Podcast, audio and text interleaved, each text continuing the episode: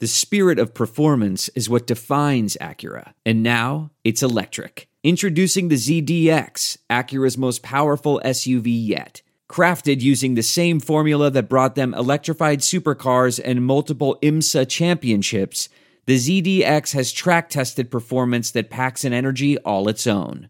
Unlock the energy and order yours at Acura.com. I'm Scott Trout, CEO of the domestic litigation firm Cordell and Cordell.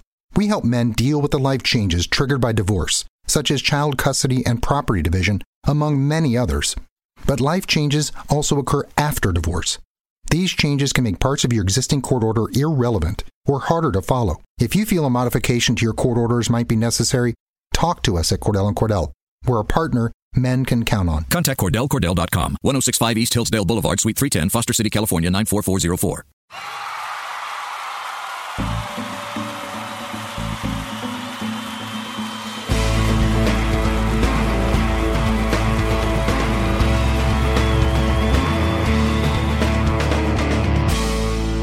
What's up, Pels fans? Welcome back to the Bird Writes Podcast, a subsidiary of SB Nation, pro quality from the fans' perspective. I'm your host, Preston Ellis, and today we are talking with real GM and NBA front offices, Keith Smith. What is up, Keith? Hey, thanks for having me, man. I know we've been trying to arrange this one for a while, so I'm glad we finally got it worked out. Yeah, I was just gonna say I'm super excited to have you on. Our listeners don't know this, but uh, I've been in touch with Keith for quite a while, and I am beyond excited, uh, and thrilled to get the chance to chat about our pals with you. So thank you so much. But before we get to them, I just want to ask for all you guys' help. Please take a moment, go to iTunes, Stitcher, tune in, rate us, hit subscribe, leave a comment. We really appreciate your help, and as always, go to thebirdwrites.com for all. I'm Scott Trout, CEO of the domestic litigation firm Cordell and Cordell. We help men deal with the life changes triggered by divorce such as child custody and property division, among many others. But life changes also occur after divorce. These changes can make parts of your existing court order irrelevant or harder to follow. If you feel a modification to your court orders might be necessary, talk to us at Cordell and Cordell. We're a partner men can count on. Contact CordellCordell.com, 1065 East Hillsdale Boulevard, Suite 310, Foster City, California, 94404. All the latest news. And, oh, and check back here Tuesday morning. Ali and I are going to be posting an exclusive interview with Pelicans Summer League head coach Jamelle McMillan. But today, let's let's talk to Keith all about Rajon Rondo. Keith, it appears the Pelicans chose the uh, the best possible moment to sign Rajon Rondo because the the only other bit of news right now is Jonathan Simmons, Wimbledon, and maybe Game of Thrones. Uh, he's he has fallen very far from NBA grace due to spats with Carlisle, uh, Sacramento, Chicago before being waived just a month ago. However, he he played pretty well. Uh, almost brought an eight seed to the first ever 4-0 sweep in a round one against a one seed. Are you surprised it's taken Rondo this long to get a worthwhile look from a team? And what was your initial reaction when you heard uh, Demps and Gentry had traveled to Kentucky to meet with him? Yeah, I'm not surprised it took this long. He is he's a difficult guy to fit in because he's a ball dominant point guard who can't shoot at all. So, and what we've seen so far is those are the guys who are not really drawing a lot of interest on the free agent market. People really don't have a lot of uh, desire to pay those type of players. They want to make sure that if their point guard's going to be leading the offense, that he's not a liability as well with lack of shooting. So that's where Rondo fits. He's also on the older side now. He's got 11 years in the NBA, which is hard to believe uh, for someone who remembers him as a rookie with the Celtics. So you know, it, it doesn't surprise me. As far as I'm going to meet with them, that doesn't really shock me either. That tends to be what happens, especially at this point in free agency when there are very few, call it impact players left on the market. The front office and coaching staff tend to make them a priority and go out to meet with them. So that doesn't really surprise me. Uh, I'm, I'm going to play devil's advocate for a moment. Obviously, I agree with everything you said, but just to give it the other side of the cone, uh, I wanted to dispute this notion of uh, pass first point guards not being desirable on the NBA market because we saw Ricky Rubio go for a lottery, lottery protected first. Obviously, they were trying to offload his salary to sign Jeff Teague at the time, but Utah was very interested in his services. And if I showed you their per 36 numbers, they're very similar. Uh, both were 11 and 9, and uh, Rondo actually shot better from three, 37% to 30 on a small sample size, rebounded better. Um, minimized his turnovers a little bit better. Their numbers appear to be completely identical. Uh, are you surprised that Ricky Rubio went for uh, a first round pick and Rajon Rondo is kind of a what's left at this point in free agency? Yeah, I'm not entirely surprised because Rubio being under contract, you have to give something to get something, essentially. And ultimately, for Ricky Rubio too, he's still seen as an elite level ball handler and a elite passer, as well as a near elite defender. Where Rondo, despite the numbers being close, that's not where he is seen anymore. He's seen as you know maybe a notch below. So I think Rubio has slightly more value, which is you know, and, and slightly more value and being under contract, which is what drives him to be uh, pushed there to, um, you know, give return a first round pick in return outside of Rondo just being signed as a free agent. There's a lot of talk in New Orleans right now, uh, a lot of joking uh, back and forth about how the Pelicans just signed a point guard to a $126 million deal. Talk about uh, Rajon Rondo's fit in New Orleans. Dell Demps and Alvin Gentry have already expressed uh, that they like Jrue Holiday playing off ball, uh, being more aggressive as a scorer. How do you see these two guys playing together? Yeah, I think that's exactly what we're going to see. Is we're going to see Holiday slide over to the two. The Pelicans, some of their better lineups last year were when the Pelicans played Holiday and Tim Frazier together. Um, that actually was a combo that worked pretty good. So what they ended up doing there was now, or what they're doing is they're bringing in Rondo. Rondo did not sign there to come off the bench, at least not for any long term um, idea at this point. So what they're going to look to do is put Rondo in the starting five, slide Holiday over to the two, which actually helps the Pelicans on the wing, where they really just don't have a lot of depth. So that'll help them out there some. And, and those two guys, they'll play together, and they, and it's it's calling Holiday a two, they're really just both going to be guards. And we've seen a lot of um, teams in recent have a lot of success when they run almost these dual point guard lineups. And both of them are able to break down the defense, get into the paint, which will help both DeMarcus Cousins and Anthony Davis, whether it be on kickout passes or dump off passes near the basket that get them set up, you know, quite well inside. So I, I like the way they're going. I think it'll be be an interesting look once they can really get things figured out and get everybody comfortable with it. But that's something to worry about over the rest of the summer and into uh, training camp. I want to talk about what you just said about the, the dual point guard lineups and that seeming to be where the league is going in a lot of different cities. The whole uh, purpose behind bringing in Denver's uh, assistant head coach Chris Finch was this idea of a point boogie system, uh, similar to the one they have with Nikola Jokic over in Denver. Uh, do you think it's going to be difficult for Jrue Holiday and Rajon Rondo and DeMarcus Cousins to all three pilot the offense, or do you think they're going to have to stagger the three of them in separate lineups and rotations? Yeah, I think you'll see some staggering done where they'll always probably make sure, my guess is Alvin Gentry will make sure that he has two of the four on the floor at all times, which is going to be big for a team that is depth challenged. That'll make a big deal and hopefully give them the ability to really um, keep good players on board and continue to go after it. So that's going to be be big for them. So I think that'll make a lot of sense for them to to do that staggering of their lineups as opposed to you know just playing you know straight reserves, which the Pelicans simply do not have the depth to get away with. Now, I, I don't want to get dark for a moment here, but I want to I want to ask your honest opinion. Dell Demps and Alvin Gentry talked about Rajon Rondo as being a leader, as having you know great postseason experience and championship experience either. Uh, also, and uh, his locker room presence is going to be big here. Demarcus Cousins called him uh, a big brother from their time in Sacramento, and I, I, don't want to express any opinions. I want to lead that to you, but I just want to read you a couple of things. Uh, I don't want to sound like I'm judging anyone's character, just reading reports. Boogie once yelled at Mike Malone, F this man, I'm not running in practice. He told Tyrone Corbin, uh, why don't we play the film of all this mother effer's mistake? Boogie called reporter Andy Furillo an effing coward. He was sued 75 grand for an entanglement in NYC with Matt Barnes. Uh, wasn't arrested, but he was with his brother when his brother was arrested. Kicked off a team flight. It goes on and on. 96 technical fouls in six seasons. Last year, things seemed to look up in New Orleans with Anthony Davis at his side, Dell Demps at his side, Alvin Gentry at his side.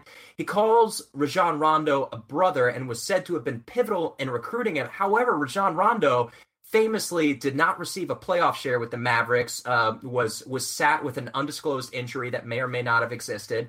He was suspended with the Kings for an awful thing he said to referee Bill Kennedy, and then in just December this past year, he was suspended by the Bulls. Keeping Boogie productive and happy is not only good for the Pels long terms in regards to resigning him, but while while this might be the right answer on the court, it could be a bad one off the court. Where do you stand with putting the two of these guys back together in a locker room? Yeah, I'm not too worried about it. I think any of the on the court stuff, and that includes, you know, things in practice or, you know, getting into it with coaches, both of these guys are supremely competitive. So I think what you're seeing there is you've got two guys who are, like I said, supremely competitive, sick and tired of losing ball games they don't want to go through that anymore. So I think what you're ultimately seeing now is you've got these two guys who they just want to win. So that leads to a lot of that aggravation, a lot of the infighting, a lot of the you know arguing back and forth and those kind of things. And that that you know while you, you certainly don't want to see that, it's not the end of the world. Now the off the court stuff, the true off the court, you know, getting in trouble with law and those kind of things, you hope that that's just more of a maturity thing and they'll get those things figured out.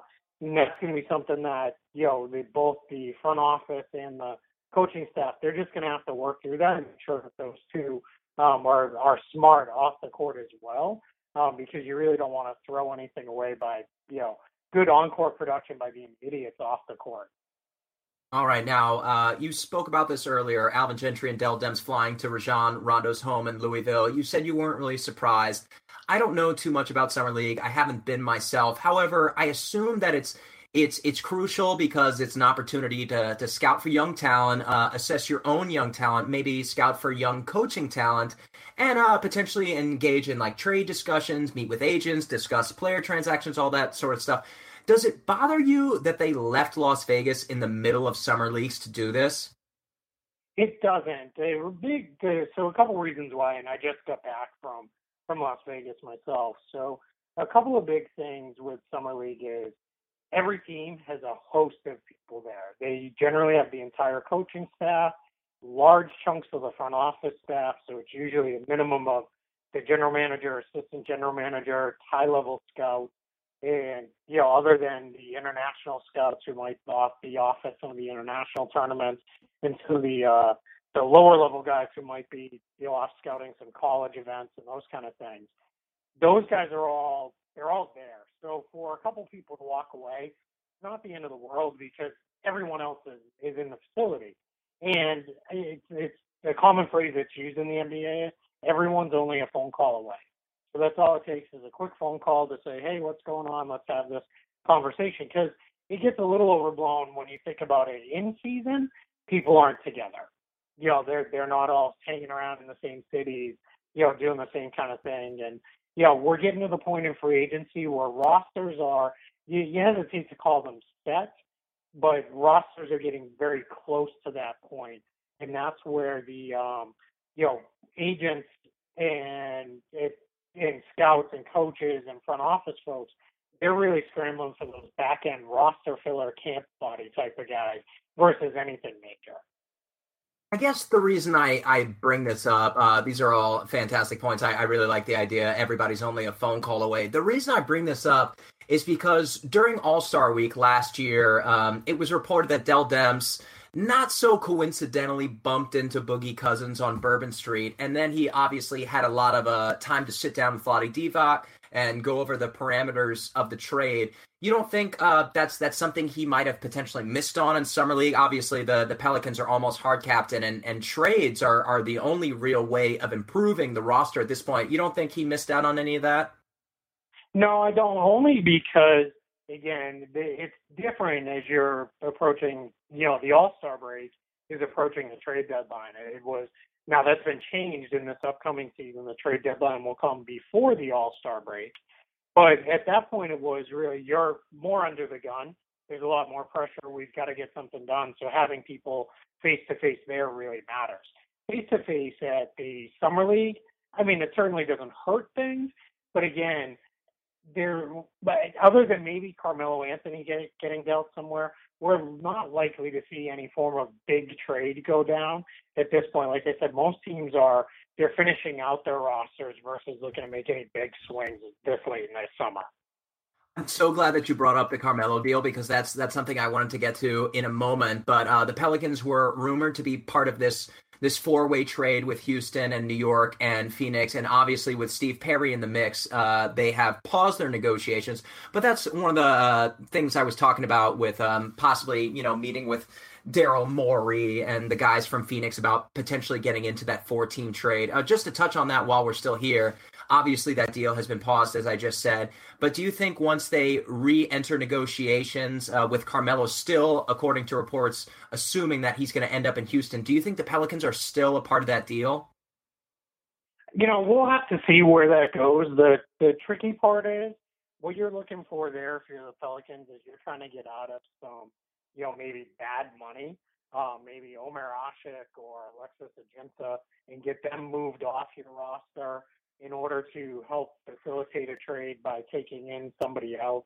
Um, it's very hard to imagine that there's, you know, going to be a fourth team in that trade that doesn't want to do that. So, you know, I always like to say it's best to keep these things simple. When you start turning them into three and four team trades, they get wildly complicated and hard to figure out. So at this point, it's probably best to just take a wait and see approach and see where it goes. Because you, I mean, sure, you can hop on a trade machine and make any number of combinations happen, but how likely they are is what really matters here. Uh, to touch on another trade, Basketball Insider's Mike Scotto uh, reported that the Pelicans were close to a deal for Reggie Jackson uh, for E'Twaun Moore and Alexis Ajinça. With the Rondo signing, those talks are uh, now dead, correct? Yeah, I would assume. I I talked to a few people, and you know, Mike is as connected as anybody, so I definitely trust his report. There were a few people who didn't fully understand what the Pistons were going to get out of that side of it because they weren't really going to upgrade, nor were they going to clear a lot of money. So there was a lot of um, you know question of what why would they do this um, from their point of view. Um, you know, so I would, but I would assume at this point, I think the Pelicans, you know, they may add a veteran at the minimum, or for what's left of the uh, non-taxpayer um, exception is potentially out there. But other than that, I think you're likely to see their roster pretty much is what it is as we get ready to um, take a little bit of a break here in August and then get into training camp in September. You are the salary cap expert, and you were just talking on some of the options that the Pelicans have. Um, according to our resources, the Pelicans only had about two and a half to four and a half million of their mid-level exception left to sign Rajon Rondo after giving some of it to uh, rookie Frank Jackson. Uh, there's not a lot of flexibility. We're already at 15 guys, although five of those are unguaranteed contracts, like Darius Miller, uh, Toupane, uh, Cheick Diallo, Quinn Cook, and so on and so forth. Uh, where do you see the Pelicans targeting some potential help under those restrictions you just mentioned. Do you do you have your eye on anyone in particular who can help them at this point?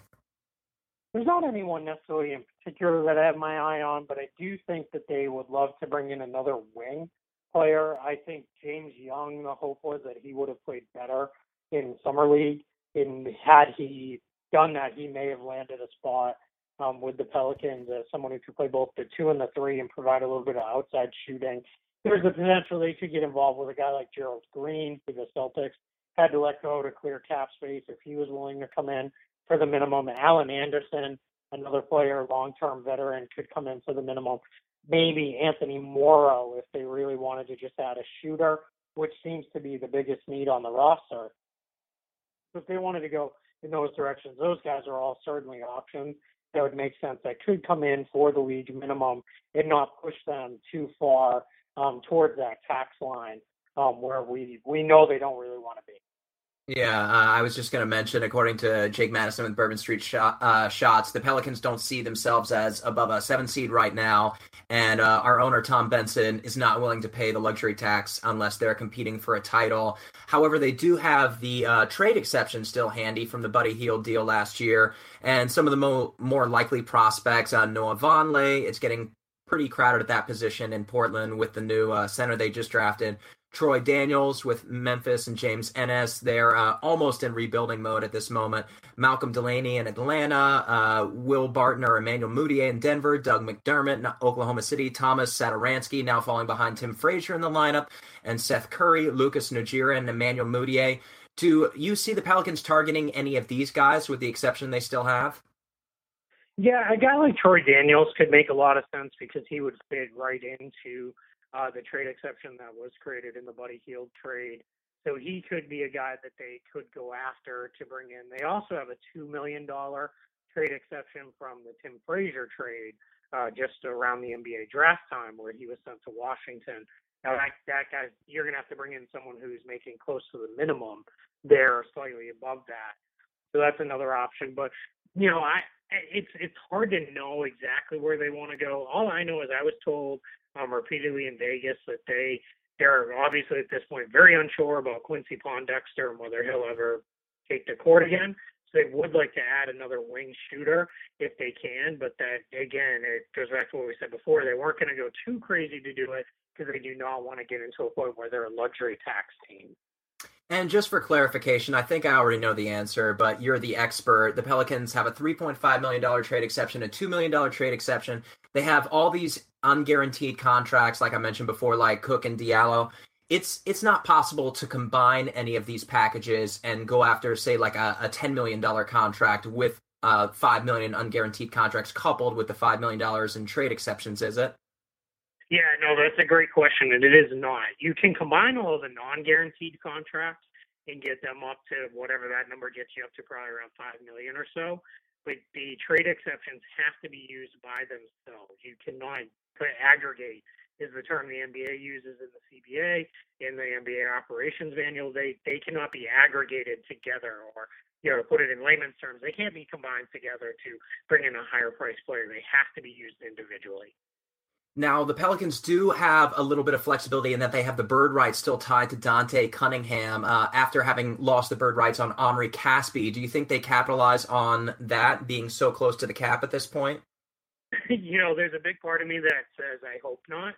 I'm just not a big Dante Cunningham guy, and I, and I'm afraid if he's there, they're going to play him over some guys that they should. You know, if they if they committed to bringing Cunningham only in as a backup four man, then I think he has some value. It's when they start messing around and playing him at the three that I just I don't think he's a valuable player in that position. And even at the four, I'd rather see them give those minutes to Cheick Diallo and really find out what you have there. But you know, all of that said, I think there is the opportunity that they could bring him back. His market has been very dry. Um, there's no one beating down his door to try and sign him. So I think, you know, that, that potential certainly exists that he could be back in New Orleans next year. He's obviously not a starter in the NBA. However, his three point shooting went up. He was about 40% last year. He's got a lot of energy on defense. And the reason I bring this up is because uh, obviously we want to give Diallo some minutes. However, uh, everybody was talking about his defensive on court awareness, uh, that it was it was vitally lacking. He was getting confused on pick and rolls and on switching. Offensively, he looked like a juggernaut, but defensively, he just hasn't put it all together yet. And behind AD and Cousins, other than Cunningham, all you have at this point is uh, Omer Asik and uh, Alexis Ajinça. And I think most Pelicans fans are hoping these guys don't even see the court this year. Do you do you think there's um, a possibility that we bring in Cunningham instead of these guys, or do you think Asik and Ajinça might see the court this season in a meaningful, like ten minutes per game role? Yeah, I think there's a chance one of the two of them could play a little bit here and there. You know, I think what they'll do more likely is when Cousins or Davis needs to go out. I think they're going to do their best to make sure one of the two is on the floor at all times, and they'll essentially back each other up in that way, playing the five spot. But I, I think you you could see but probably more likely just the way things have gone over the last couple of years that Ajinça could probably play a little bit more than Asik. Um, you know, I just I, I have a hard time seeing either one of them making a you know any sort of a positive impact. At best, you're hoping they're a net neutral player and you don't drop off and lose much. That they'd really hope that Donatas Motiejunas had you know would have panned out because the hope was bring him in and then resign him this summer, but he obviously did not pan out. It did not play well, and now seems to be no longer part of the plan. So I think Dante Cunningham that all bodes well in his favor. And at this point, he may come back and say, you know, I can take a little bit more money than I can make elsewhere, come back here, you know, try and you know see where things go, and then get back on the market again next summer.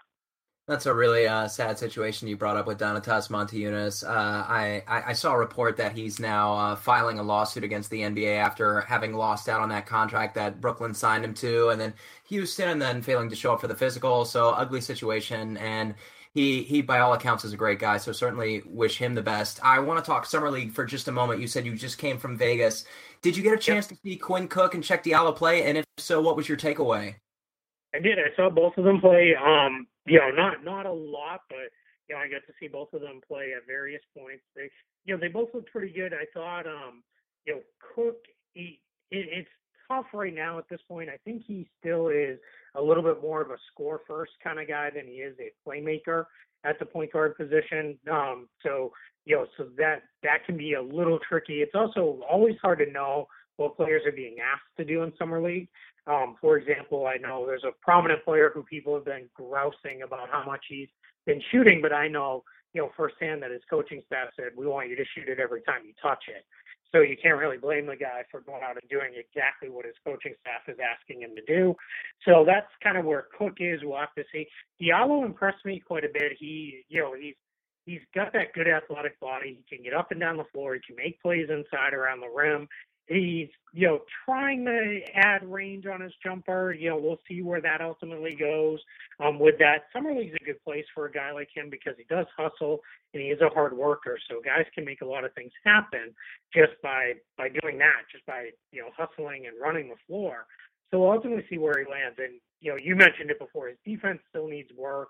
He struggles with some of the fundamentals of defense at times. So we'll ultimately see where he lands. But it feels like this is going to be a fairly big year for him as a sophomore heading into the NBA because he's then looking at a uh, a partially guaranteed contract for the 2018-19 season. If he doesn't show real progress this year, we could see the Pelicans either use him as trade ballast in the trade or just move on from him entirely. Last question. Uh, let's get your prediction on where the Pelicans finish in the Western Conference.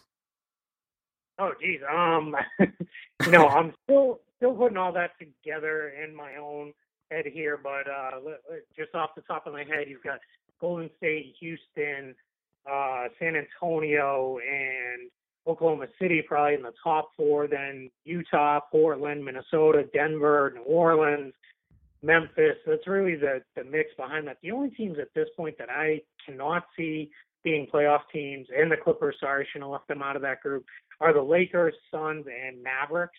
And, you know, the Kings would have to have everything break right for them. You know, so I think they're going to be in the mix, some anywhere from five to 12, I guess, or five to 11. Um, it, it's, you know, it's so hard to know with those teams because they've all, they've all got their, you know, clear strengths and weaknesses. And, you know, for New Orleans, it's going to be important that they figure out how to take advantage of Cousins and Davis because if they can figure that out, there's not a team in the NBA that can come close to matching the big man tandem like that. There's just, you know, I know Denver added uh, Paul Millsap to Nikola Jokic, and that's that's a nice combo, but it's not it's not a boogie in the brow. So you know we'll ultimately see where that lands, but that's they, they're going to be in the mix for the playoffs. I I I feel like their wing depth probably is what ultimately cost them a spot and will drop them, you know, just out of it. But but we'll see where it goes because they they still have the opportunity to address that before the start of the season. Keith Smith, you guys can follow him at Keith Smith NBA. Uh, he writes for Real GM. You can also download his podcast, NBA Front Office. He is a salary cap expert, a great follow. You can learn all the greatest transactions, or latest transaction, I should say, and greatest. Uh, I was just following a, a few of them over on Twitter right now talking about some guys who are signing in in other leagues across the world. So Keith Smith always has his finger on the pulse of the NBA and other basketball associations. Keith, uh, plug yourself for a minute. What kind of stuff can we find on Real GM coming up?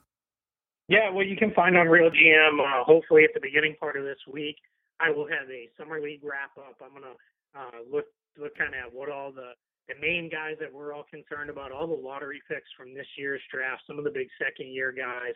We're really going to get into all that and then really uh, talk about how they looked in the summer leagues and pro- probably um, overreact to you know what they did in uh, Orlando, Utah, and Las Vegas over the last couple of weeks. But it's you know it's definitely something that's that's fun to do at this point in the year. And then we will um, coming up after that. It's where as off season wraps up and roster settle in, we'll definitely do some uh, off-season wrap-ups and look at where teams are sitting and recap their off seasons. My front office podcast, uh, thank you for plugging that. That's coming back this weekend. We're going to record an episode later tonight, and we'll get that posted. And we're just going to go through all 30 teams. We're going to talk every single guy in, every single guy out, and what the roster is shaping up to look like at this point in the off season. Wow, thank you so much for taking the time. I didn't realize you were doing that later tonight. Uh, it's been a real thrill, a long time in the making, worth every moment. I would love to do this again. I know how busy your schedule is. Uh, whenever you have the time, you're always a friend to this podcast. Uh, what a pleasure. Again, tomorrow to you guys, you can download our interview with Summer League head coach Jamelle McMillan. So don't forget to look for that. And as always, if you have a second, leave us a five star rating on iTunes, Stitcher, TuneIn, all that stuff. And uh, we'll talk to you guys soon. Keith, Thank you so much. Thank you for having me. I appreciate it. Let's go, Pels.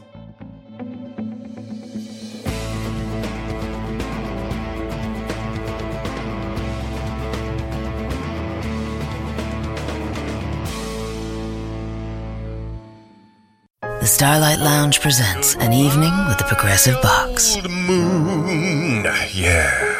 That's Hugo, tickling the ivories. He just saved by bundling home and auto with Progressive. Gonna finally buy a ring for that gal of yours, Hugo? Send her my condolences. Hi-oh! This next one's for you too. There's a burglar in my heart. Thank you. Progressive Casualty Insurance Company and affiliates. Discounts not available in all states or situations. And now, an ad from Dad. All right, save money on car insurance when you bundle home and auto with Progressive. Can I take these off? All right. What is this? This looks good. Wow. That's well made. Where did you get this? I'm talking to you with the hair. Yeah, where did you get this? It's good stuff. That's solid. That's not veneer, that's solid stuff. Progressive can't save you from becoming your parents, but we can save you money when you bundle home and auto. Progressive Casualty Insurance Company affiliates and other insurers. Discounts not available in all states or situations. Say goodbye to your credit card rewards. Greedy corporate mega stores, led by Walmart and Target, are pushing for a law in Congress to take away your hard earned cash back and travel points to line their pockets. The Durbin Marshall credit card bill would enact harmful credit card routing mandates that would end credit card rewards as we know it. If you love your credit card rewards, tell your lawmakers hands off my rewards. Tell them to oppose the Durbin Marshall credit card bill.